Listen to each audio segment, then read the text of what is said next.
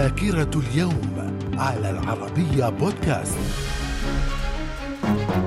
أهلا بكم ومن ذاكرة الحادي والثلاثين من يناير في العام 1876 الولايات المتحدة تأمر كل الهنود الحمر بالانتقال إلى المحميات. في العام 1915 ألمانيا تستعمل الغاز السام ضد الروس في الحرب العالمية الأولى. وفي العام 1946 إعلان الدستور اليوغوسلافي المكتوب على نمط الدستور السوفيتي ليضم ست جمهوريات هي صربيا وكرواتيا كرواتيا والبوسنة والهرسك والجبل الأسود ومقدونيا وسلوفينيا. من الذاكرة. ومن ذاكرة الحادي والثلاثين من يناير في العام 1953 السلطات الفرنسية تعتقل الزعيم التونسي الحبيب بورقيبة. في العام 1958 إطلاق القمر الصناعي إكسبلورر 1 أول الأقمار الصناعية للولايات المتحدة. وفي العام 1990 افتتاح أول مطعم من سلسلة مطاعم ماكدونالدز في العاصمة السوفيتية موسكو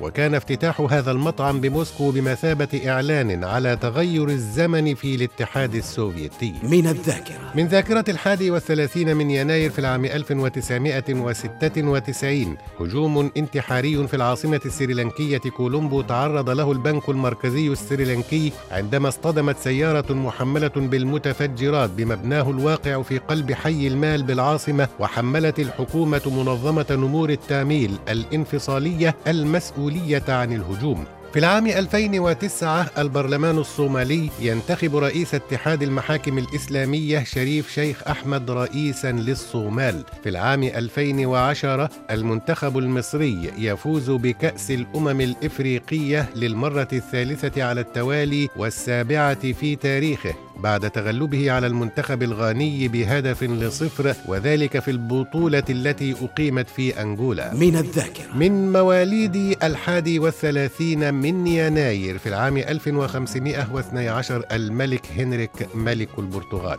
وفي العام 1797 ولد الموسيقار النمساوي الشهير فرانز شوبرت. في العام 1934 ولد الممثل السوري دريد لحام. وفي العام 1938 ولدت ملكة هولندا الملكة بياتريكس. من الذاكرة. إلى اللقاء. من الذاكرة. من الذاكرة.